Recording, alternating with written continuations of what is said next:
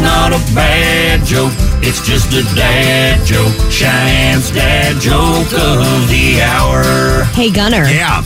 What did one toilet say to the other toilet? What did one toilet say to the other toilet? You look flush! Oh my gosh. It's not a bad joke. It's just a dad joke. Cheyenne's dad joke of the hour. flush toilet. Oh. Yeah, last week it was Thanksgiving jokes, and now you start on a Monday with a toilet joke. You know, it's- after Thanksgiving weekend, Cheyenne. It, it only makes sense. Cheyenne's dad jokes every weekday morning at seven fifty here on Oh, Camel Country. This episode is brought to you by Progressive Insurance. Whether you love true crime or comedy, celebrity interviews or news, you call the shots on what's in your podcast queue. And guess what? Now you can call them on your auto insurance too with the Name Your Price tool from Progressive.